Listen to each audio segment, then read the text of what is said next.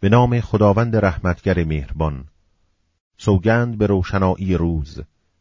سوگند به شب چون آرام گیرد. که پروردگارت تو را وا نگذاشته و دشمن نداشته است. و قطعا آخرت برای تو از دنیا نیکوتر خواهد بود. و به زودی پروردگارت تو را عطا خواهد داد تا خرسند گردی مگر نه تو را یتیم یافت پس پناه داد. و تو را سرگشته یافت پس هدایت کرد. و تو را تنگ دست یافت و بینیاز گردانید.